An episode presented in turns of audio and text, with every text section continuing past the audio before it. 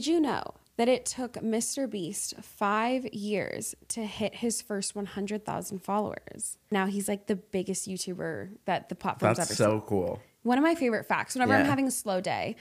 And did you know that Amelia Dimoldenberg mm-hmm. from Chicken Shop Date, she started that show all the way back in twenty fourteen, Whoa. almost ten years ago. It wasn't until about seven to eight years after she started the show that it really took off and mm-hmm. became a mainstream sensation. But she like kept at it. She had like a good small like cult following in the rappers that she was covering. And then it just like took over.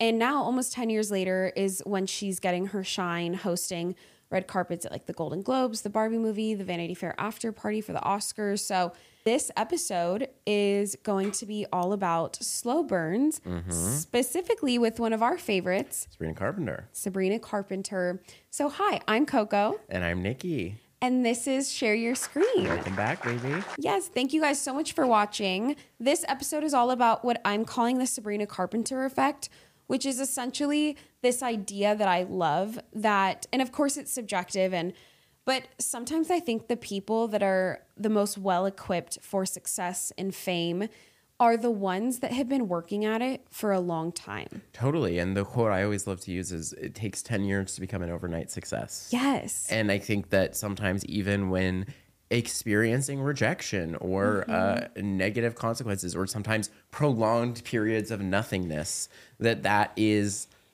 designed to be a part of the journey to prepare you for what success looks like. So I think it's really cool, again, like when you see a Sabrina Carpenter, someone who's been doing this for so long mm-hmm. and has been doing music for so long, even after she left Disney, which we'll get into, and is now hitting her peak, and also has, as you've noted, like gone back and reflected on it and been like, I'm very grateful that it happened to me in this way, because compare her to someone like a Miley Cyrus, who like it really came out out the gate. And I think it was clear it was like too much too fast. Yeah. You know what I mean? So there's opposite ends to the spectrum, and, and I'm excited to dive into her career. I know. And especially in the world of like what we deal with, which is like internet fame, which happens so much quicker too.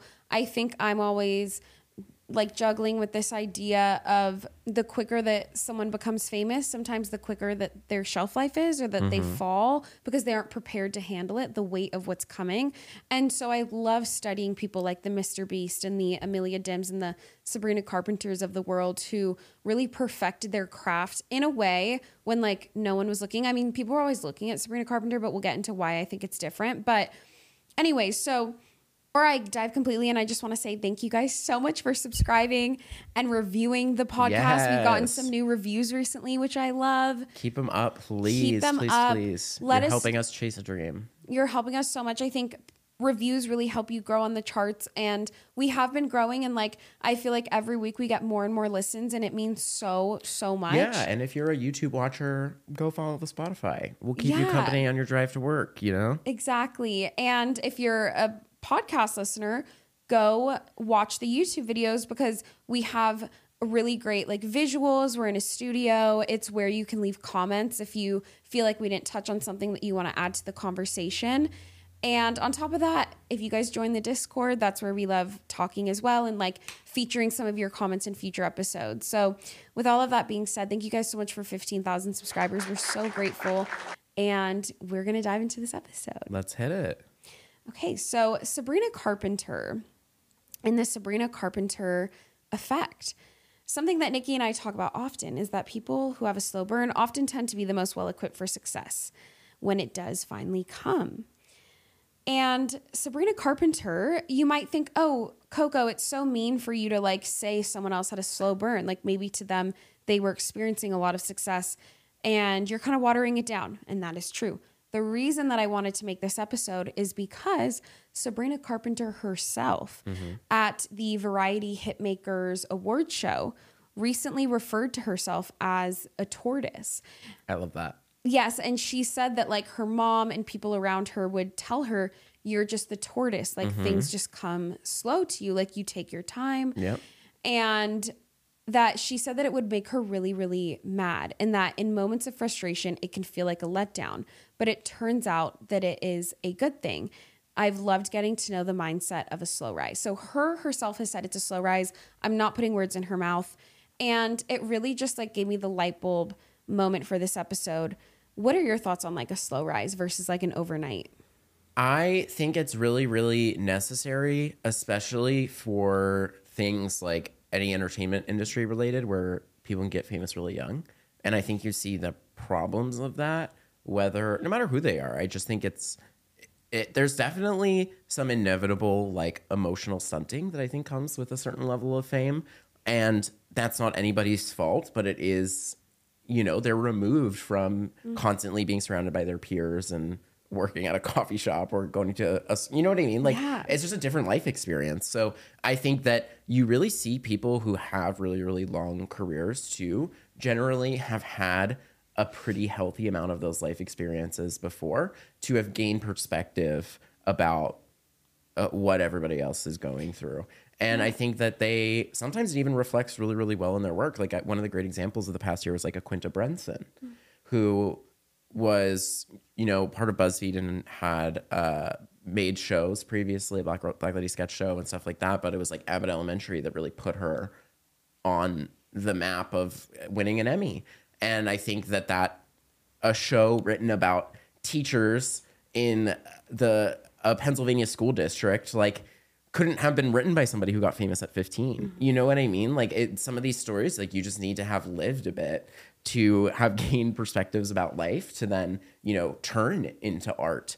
Um, so that's like, I don't know, something I always really, really think about too, is I think it's important to live before you experience success yeah. sometimes. Yeah. You, what you brought up, like made me kind of have this like light bulb moment. And of course, again, it's like subjective, but it almost seems like the only two types of people that are equipped to handle, not just handle fame, but sustain it and stay in the spotlight mm-hmm. for a long time are either one, people that became famous very, very young and it's all they know.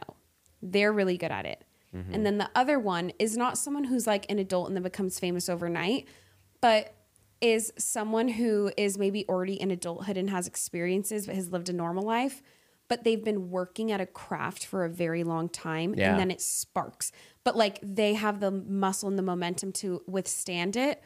And I think that like two great examples of this that exist in the same world would be the Kardashian sisters versus the Jenner sisters. Like Kim Kardashian had been working at this yeah. and her and Chris, I mean, Chris is documented having, you know, helped uh, Caitlyn Jenner create a career after being an Olympian of being in the public eye. And the two of them had been working at this for years. Mm-hmm. So when they got the show through Ryan Seacrest and their show took off, they were equipped to handle it. And then like the Jenner sisters, I think are equipped for it because it's all they've yeah. known. So it's like these two opposite That's an interesting ends of the spectrum. Example. Sabrina Carpenter's beginning. She was born a Taurus sun. I always have to add that. And if I can, nineteen ninety-nine. That's the year I was Same. born. Yeah. I feel like a lot of important people were born in nineteen ninety-nine. There must have been like something about the year. I know, something yeah, in the something water. Like that. You know what yeah. I mean? And she was raised in East Greenville, Pennsylvania. At we've made a TikTok about this that went viral. And it's one of my favorite TikToks. I don't even remember. You know the story of how Sabrina Carpenter was discovered by Disney Channel? Not at all. What happened? It was where we were talking about how Sabrina Carpenter got discovered by Disney oh, Channel. Oh, through the Miley thing. Yes. At age ten, she entered mm-hmm. this singing competition that was on Miley Cyrus's YouTube channel in two thousand nine called The Next Miley Cyrus Project. Hi, I'm Sabrina Carpenter. I'm ten years old, and I'm from East Greenville, Pennsylvania. I'm taking back and disbelief. Is this really me? In the mirror I see. She placed third, but she has credited this with like finding her first fandom that really like lifted her up. And even at like the Eras tour that she's opening at, they'll play some of her early YouTube videos where she was submitting them to Miley Cyrus. And they it's do. her singing as like That's a nine-year-old. Cool.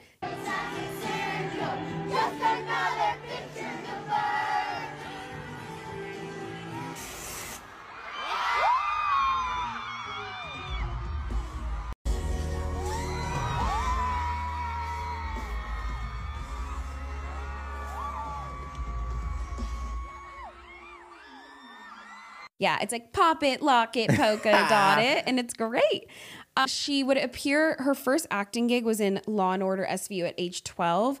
And then her first like real collaboration with Disney was she was a voice actor on this show called Sophia the First. And she appeared on a song with Ariel Winter called All You Need for that show. So I think that was a foreshadow that, yes, she was acting in Disney, but she really excelled as a singer mm-hmm. as well. Now, her big break, I guess, in terms of acting would be Girl Meets World. At age fourteen, she was cast in the show on Disney.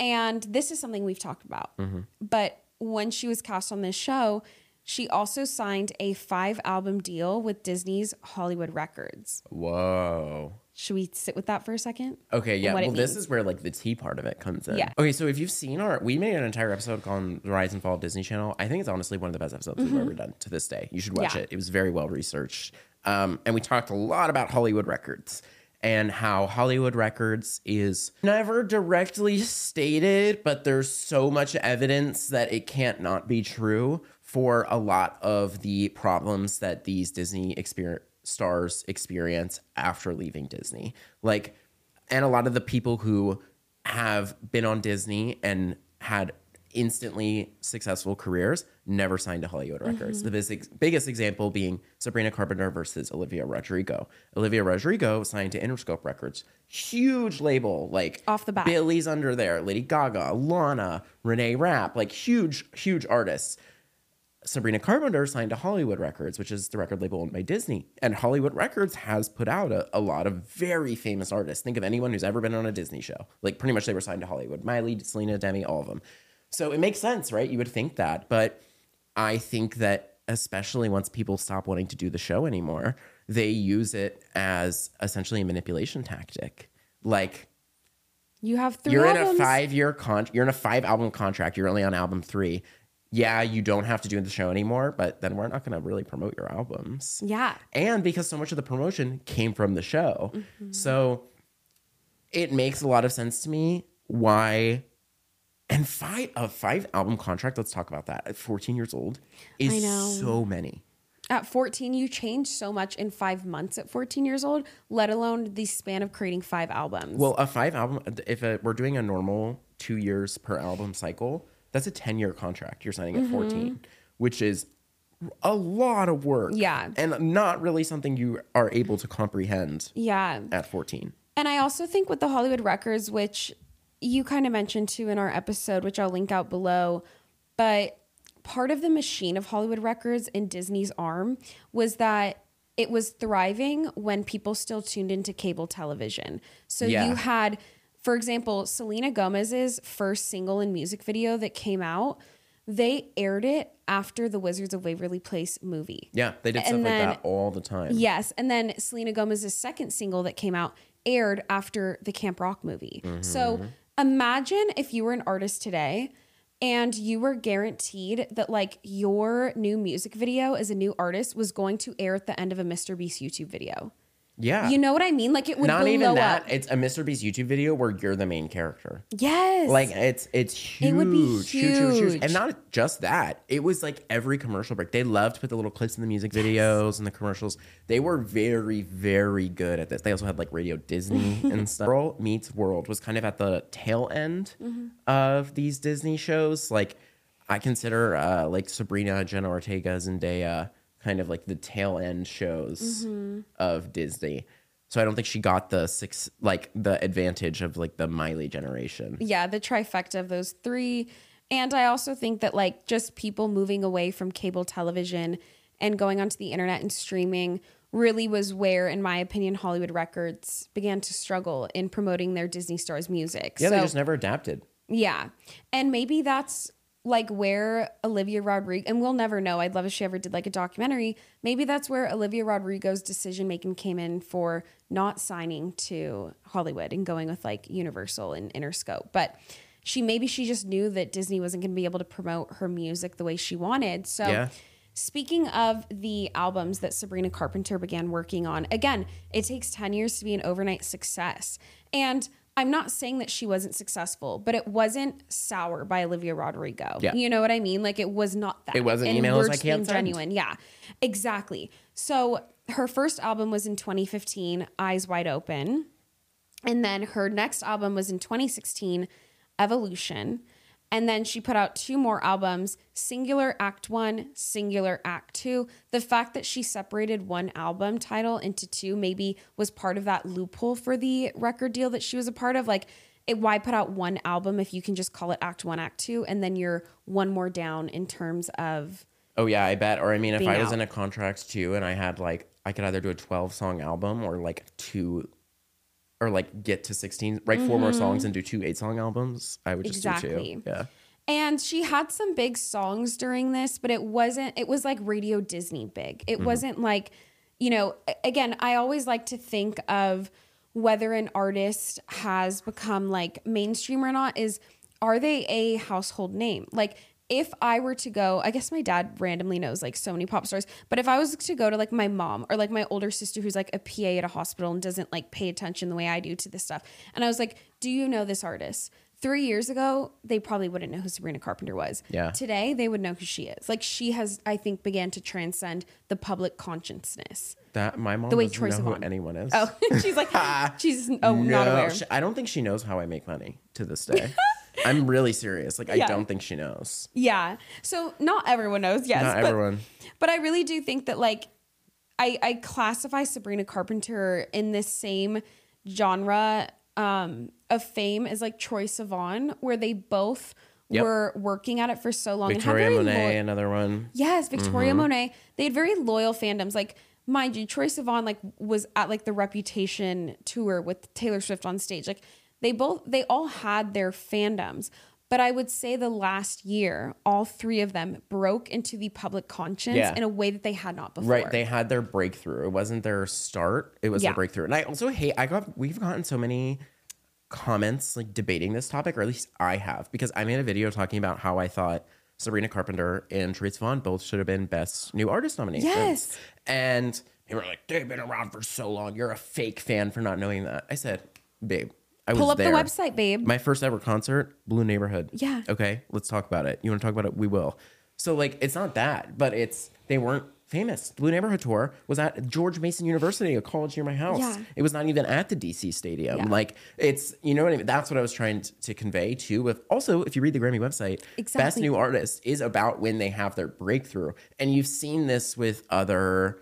uh artists that are both nominated and won. I think Tyler, the Creator, won mm-hmm. in two thousand seventeen, and it was on his third album, yeah. which is as many as Troye Sivan and and less than some people even that have won in the past. Or like Lizzo was another mm-hmm. one who was nominated after three albums and stuff like that. But it's Glass because animals. They have their breakthrough. Like breakthrough. They have an album that like really goes mm-hmm. viral or song, and then that's what takes them to like a, yeah. okay, you can do a stadium tour now. That to me is worth it for a Best New Artist nom. Yes, like the Grammy website literally classifies being nominated for Best New Artist as, ha- they literally say on the website, it is not about the duration that they've been making music, but it is about have they broken into the public consciousness this year.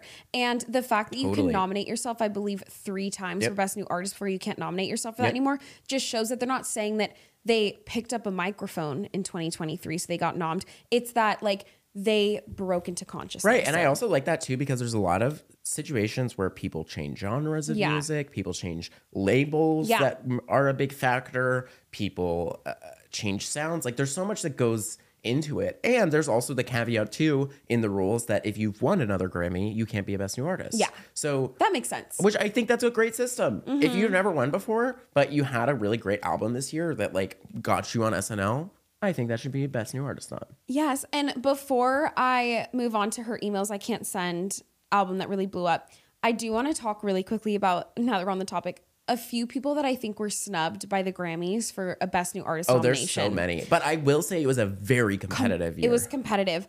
PinkPantheress?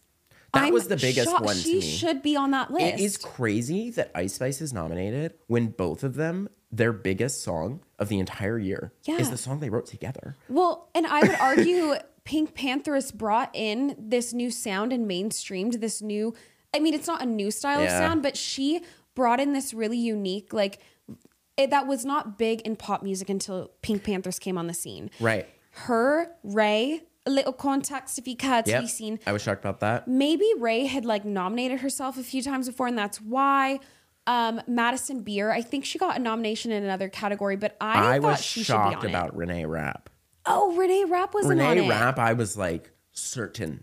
Like it yes. seems like written in the stars. And she had such like a, a great year of progression from like Broadway to then musical yes. movie to then T V show to then stopping that to just do music. Like I like that journey, yeah. that narrative journey of seeing her in other work to get to this point and then having a really great album. Yeah. Would have been great if she was nominated. You know, someone's like really talented when their stepping stone is being on Broadway. A hit. Well, and she was on the H B O show, The Sex Life of College Girls. And I did a video on her like a year ago that went pretty viral. And people were like, I don't know who she is. But like, if you know, you know. But she used H B O as like a stepping stone to then get enough attention to release, like to become a pop star. Period. Imagine that being your, like you're so talented. Like imagine like Emilia Clarke being like Daenerys in like Game of Thrones so that she can release a pop album uh-huh. because that was just like a minor stepping stone. I think that's everything. Did you know that Renee Rapp says she wants to be an EGOT winner? I think she said it in and an interview. And she's never won any of them. Iconic. I think that's everything. You've got to manifest it early because here's the thing. One, it doesn't happen. Everybody forgets about it. Two, it does happen. And that's you're like soundbite. ten years ago, like you pr- you dig up that clip. Yes. You got that. Someone on your team has that saved on their desktop ready to go for that. When there you win the EGOT yeah. ten years from now. That's like, we are going to win a Streamy. Clip this. And when, if we do win a Streamy, we'll why, talk why about it. Why stop there? Nobel Peace Prize. The Forbes thirty under thirty. I'm going to be like Forbes fifty under fifty, but like, I'll get Can there we, eventually. Why? What is the point of the Forbes thirty under thirty when there's two hundred of them? Wait, yeah. They should why? Be three hundred under three hundred. The Forbes thirty thousand under thirty thousand. There's so many Forbes thirty under thirty lists. It's made me not... I don't even get it anymore. I respect it. And like, I even, I talked to one of the journalists who works on it after a few of our viral videos, and it was off the record, and I really respect him, and I respect Forbes and the list after that conversation and understanding why it happens. We had brought up that there was a discrepancy that they then issued a correction for. Mm-hmm. So I do respect Forbes. I think they have a really tough job. But what I will say is, and I know I would do this if I ever got the Forbes thirty under thirty. I've never applied. But if they ever did like a... Um, whenever someone submits themselves and then they're like, I'm so shocked, you guys, I woke up to the oh, news. I'm it. Like, babe, your publicist like probably hounded them for three months. You like, what do, do you it. Mean? You gotta You do have it. To. This industry is self-promotional and I respect it. Me you know too. What I mean? Like, people hate on it. I'm like, but honestly, the they thing. Did it. If everybody is lying, nobody's lying. That's true. You know what I mean? If we're all lying about it, maybe none of us are lying about it. Maybe we just are f- I know. Judging it up a little, adding a little bit of flavor, a little bit of spice. Forbes needs to create a three hundred under three hundred K and I'll, I'll be on that. three hundred people. No, but anyway, so I just had to talk it's about just the awards. The whole name is thirty under thirty. There should only be thirty people nominated. I get that they do it. They're like thirty under thirty in fashion, thirty under thirty in business, thirty under thirty in digital. I'm like, girl, no, okay, it's not thirty people anymore. Yeah. Well, that's some of just the people... what annoys me. Like, if you want to have lists to celebrate those people, I am all for it. Mm-hmm. But use don't use the thirty under thirty. Use a different name. Like, the whole point of the thirty under thirty should be there are only thirty, thirty of them. Luke, like, yeah. it is, there are thirty spots for this year. Like, that's what makes it interesting. They really said thirty times thirty under thirty. Yeah. Moving into Sabrina Carpenter's Emails I Can't Send, which... Again, this, even the album is so perfect for her because so it was a good. Slow burn. Like yeah. she put out the album. And I want to say she got so much hate in twenty twenty-one during like the Olivia Rodrigo sour. Yes, she did. Thing. And so anyways, around this time, she left Hollywood Records and signed to Universal's Island Records in twenty twenty-one. And this is when her music really began to get like a lot more traction.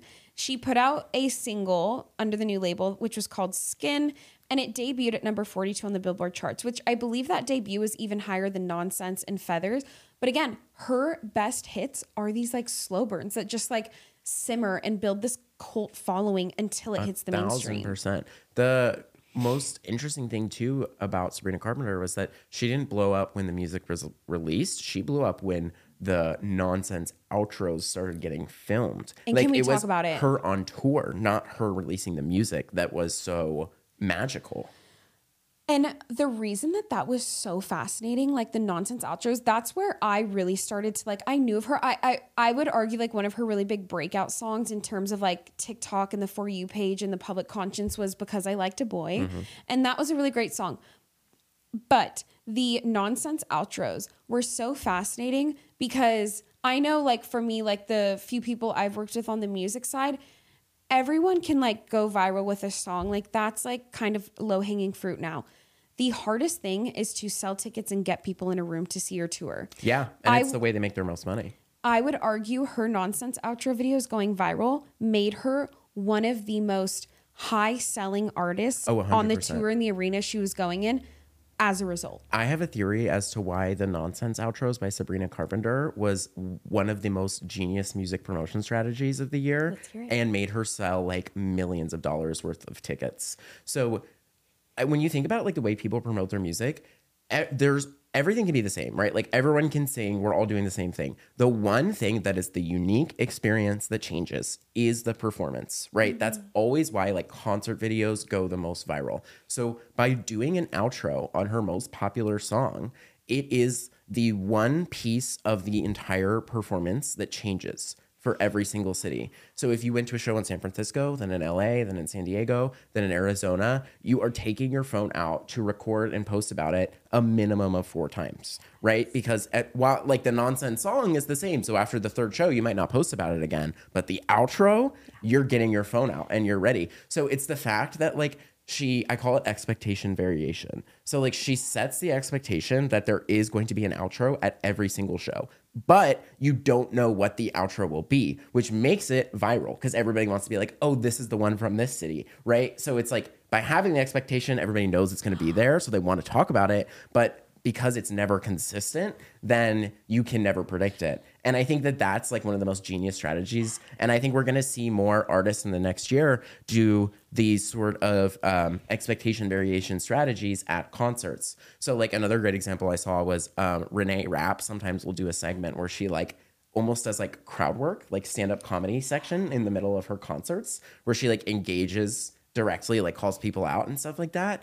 And I guarantee you that that would go so viral, right? Because everybody's heard the songs before. How many times have you seen Renee Rapp do a stand-up comedy show? Never. And it's a very exclusive, limited experience. So I think that's really, like, where the music promotion, and again, talking about selling concert tickets, if you want to get people to buy the tickets, you have to make them enticed in an experience that is at the concert, not just on Spotify, actually physically in the venue that they pay for. So I don't know. I'm excited to see, like, more music marketing that's really geared towards, like, things people do live. Wait, another example of your expectation variation is Taylor Swift singing a new surprise song in every yes. single arena. Great example. Taylor Swift surprise song. That is so, we could do a whole, like, episode like that. Dude, it's, I've actually tried to make multiple TikToks about this theory and they never do well. But I think it's smart. Hype it up, guys. Well, maybe this, you should clip that and maybe this we'll TikTok try. will go viral. We'll Mark try. my YouTube words. Shorts girls, get in there. Also, it reminds me of, like, why these, if you go into a toy store, in the past, it used to be like, you just bought, like, the Barbie doll that you wanted. You bought, like, the hairbrush that you wanted. Like, you knew exactly, you bought the Lego that you wanted. If you go into a toy store now, and I eat it up every time, if you go into a toy store, it is not about buying the Barbie you want. It is a mystery Barbie in a mystery box and you don't know which one you're going to get. And da, da, da, da, da, da. I literally yeah. like am so embarrassed to say, like, me and my mom buy these, like, Disney Dorables yep. and they're these, like, little figurines yep. and we buy them because we want to, like, collect them all.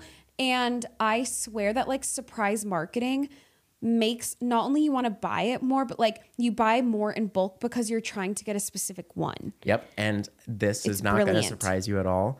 It's a Japanese and Korean thing. Really? They're it's the best, called, like, packaging. They're so good at stuff like yeah. this. Um, in Japan, there's a lot of different ways they do it. It's called gacha. Oh. So they even make things called gacha video games where it's like you can't unlock characters, but you buy tickets.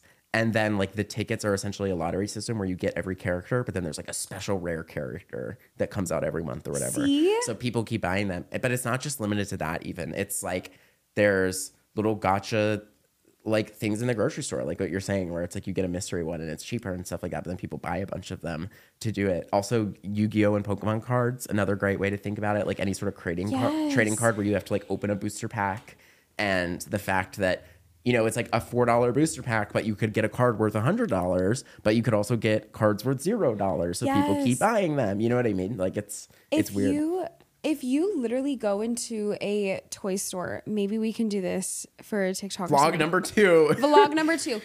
Go into the toy aisle of a toy store and count how many of the products are surprise variations mm-hmm. versus just buying the product outright.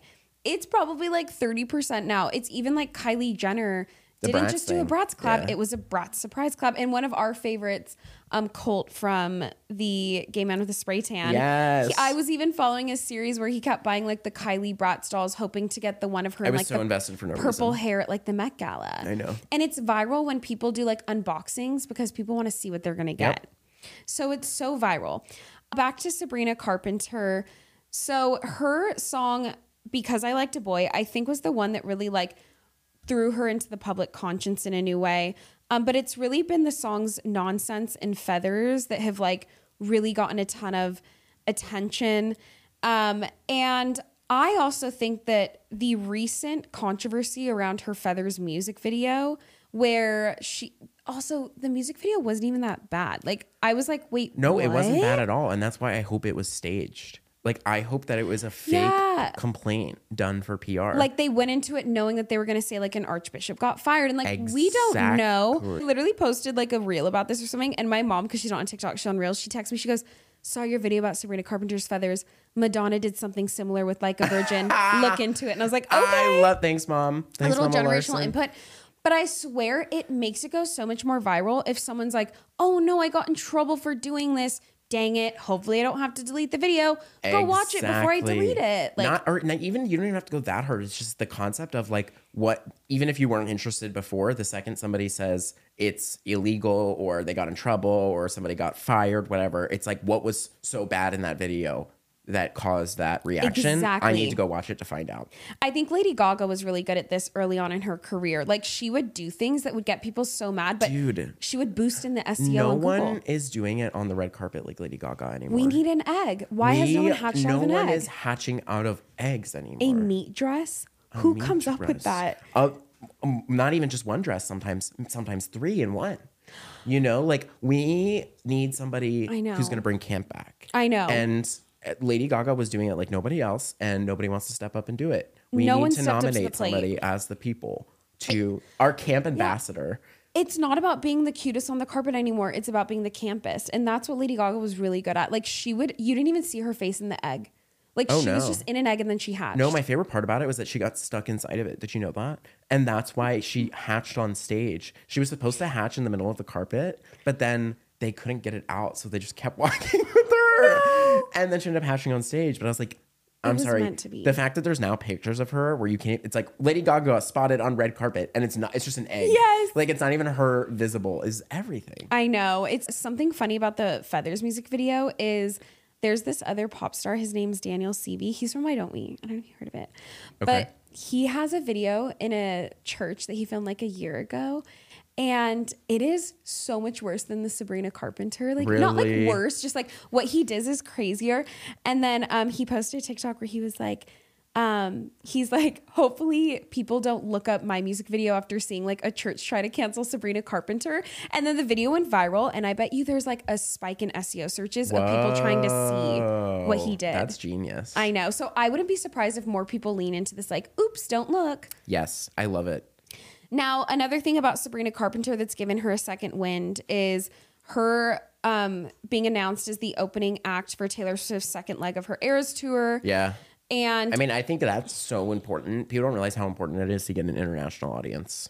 Especially Brazil. Like Brazil is the most amazing fandoms. Like shout out Brazil. Mm-hmm.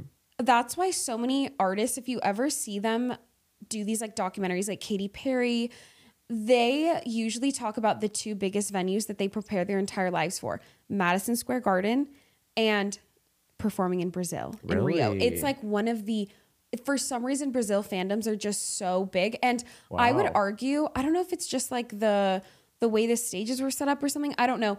But like the other opening acts for Taylor Swift's American leg was like Gracie Abrams and Gayle, the one that sang A B C D E F U. Amazing artists. I didn't see many TikToks about them. No, and Sabri- they're not Sabrina Carpenter. Sabrina Carpenter is all over my feed for her Eras tour opening act. Me too. And that's because I watch and like and repost every single clip I see. Yes, and maybe I'm seeing it because of you. Yeah. But also, I would argue too, like her outfit, she's leaning into that Halloween costume theory with, with the, the heart. heart cut out. She needs to launch it. Oh. Like, I want to, why, why can I buy can a t-shirt buy like that? Like a little heart cut well, out D I Y t-shirt? D I Y one. Vlog number three. That's such a fun video idea. Because it's such like an iconic look. And it's, again, it's one of those things where it's like the Halloween costume theory. Like, I wouldn't be surprised if next Halloween it's a trending outfit to do like the Sabrina Carpenter corset. It's so cute. And a blonde wig. She needs to launch it. Yeah. And I also think her stealing the show at the Eras Tour is such a great example of being a slow burn, because the other artists that have opened for Taylor, I think, again, you can't really plan how or when or how quickly you become famous. Yeah. So it's not anyone's fault. But they haven't had the same viral moments as Sabrina Carpenter. And it might just be because they haven't been in the game as long as Sabrina. Like, Sabrina has been performing for so long that she knows how to handle it. That's once she caught lightning in a bottle. That's another thing I was going to say. Also, like, she really eats that stage up. Like, slam the door. She's very good on stage. I will. I slam the door. Get it more.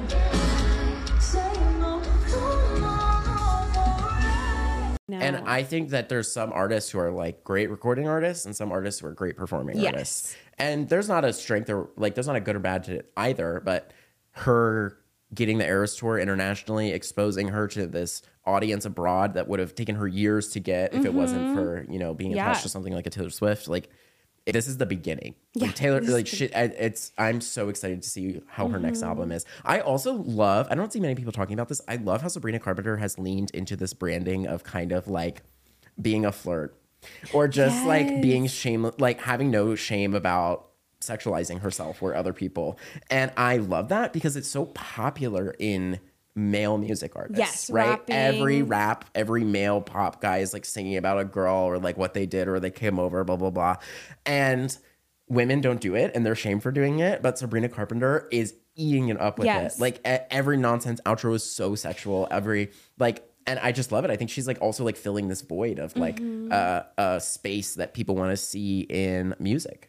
And I think it's this like visual juxtaposition of her raunchy lyrics, and yet she has this like fairy. Speaking of, I want to talk about some of my favorite Nonsense outros that she's done so far. The first one is, "This crowd is giving me all the endorphins. I wish someone would rearrange my organs. Philly was the city I was born in." I mean, that's a plus one. That's all I got to say. I want to know, like, does she come up with these beforehand or is it like a improv sitch? I have been saying somebody needs to, like, she needs a Chat G P T brand deal. Oh, my God. And we find out Sabrina Carpenter's writing all of these things on, like, OpenAI or whatever. But I, I'm sure they, like, write them in the bus and stuff. If I was on Sabrina Carpenter's team, I would have her put out a coffee book, like a coffee table book. With? All of her Nonsense outros. Oh, that's so good. And it could be called like Nonsense or something. And you can literally just like look through it. And it's like a photo of her performing at that theater or whatever, uh-huh. or like her outfit for that theater. And then next to it is just the outro that she said no, that that's day. Cool. And it should even just be like also like a photo book of uh, like a few extra pages after each one is like spots that she went to in the city. So yes. like restaurants, coffee oh shops, all, like a bunch of like Polaroid type like pictures all lined up and collaged together would uh. be cool.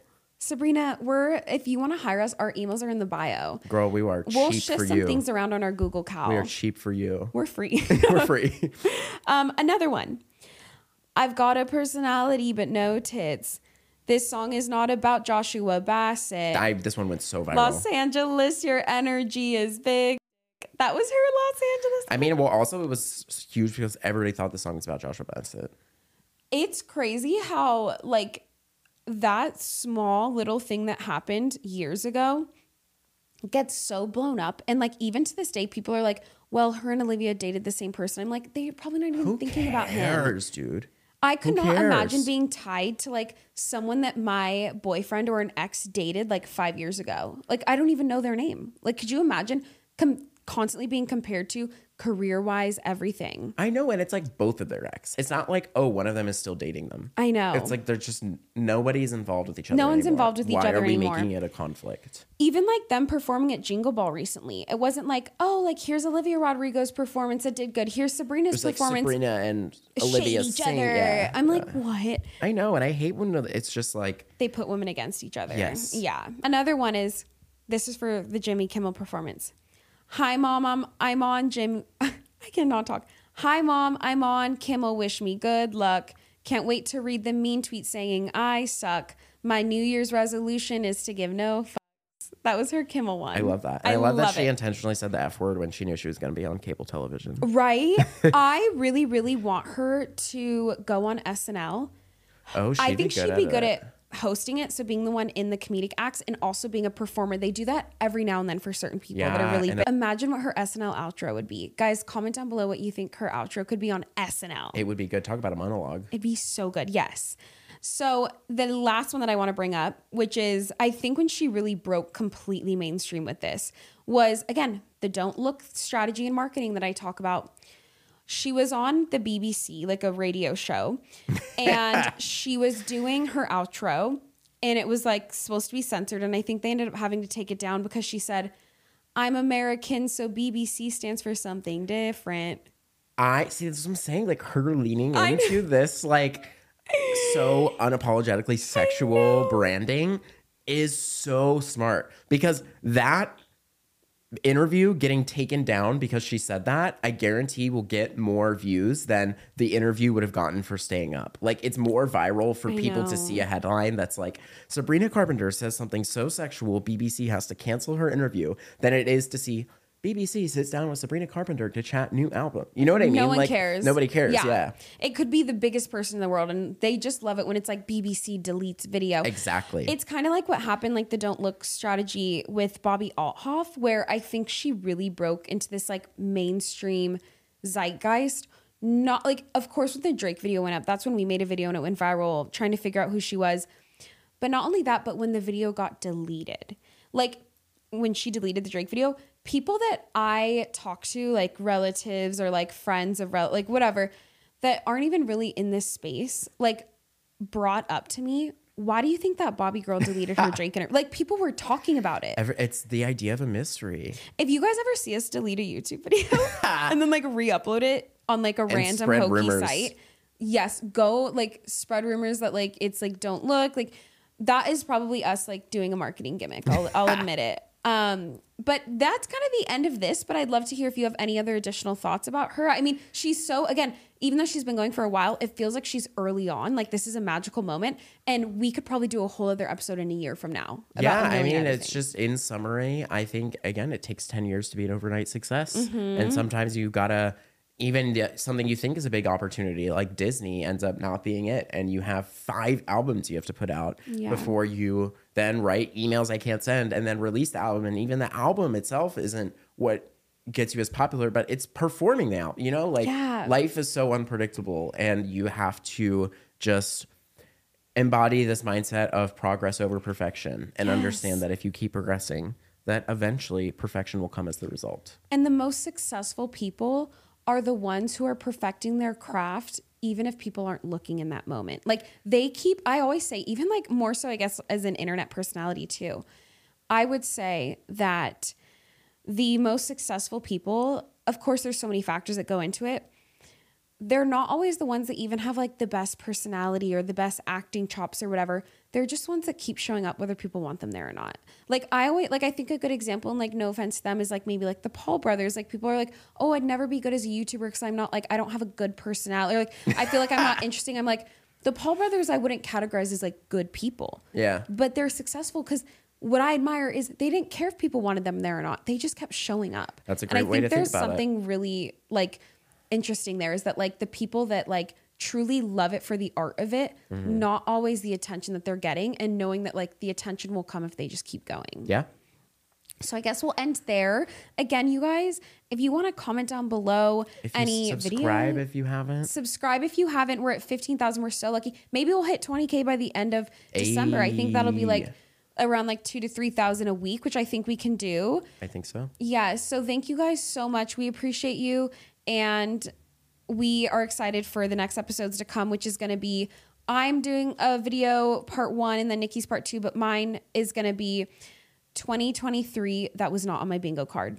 And we're going over the craziest moments. Yep. And then, and then we're going to do, the last video is going to be, we actually make a bingo card of predictions for twenty twenty-four. Exactly. So stay tuned. Yes. And we'll see y'all next week. Bye.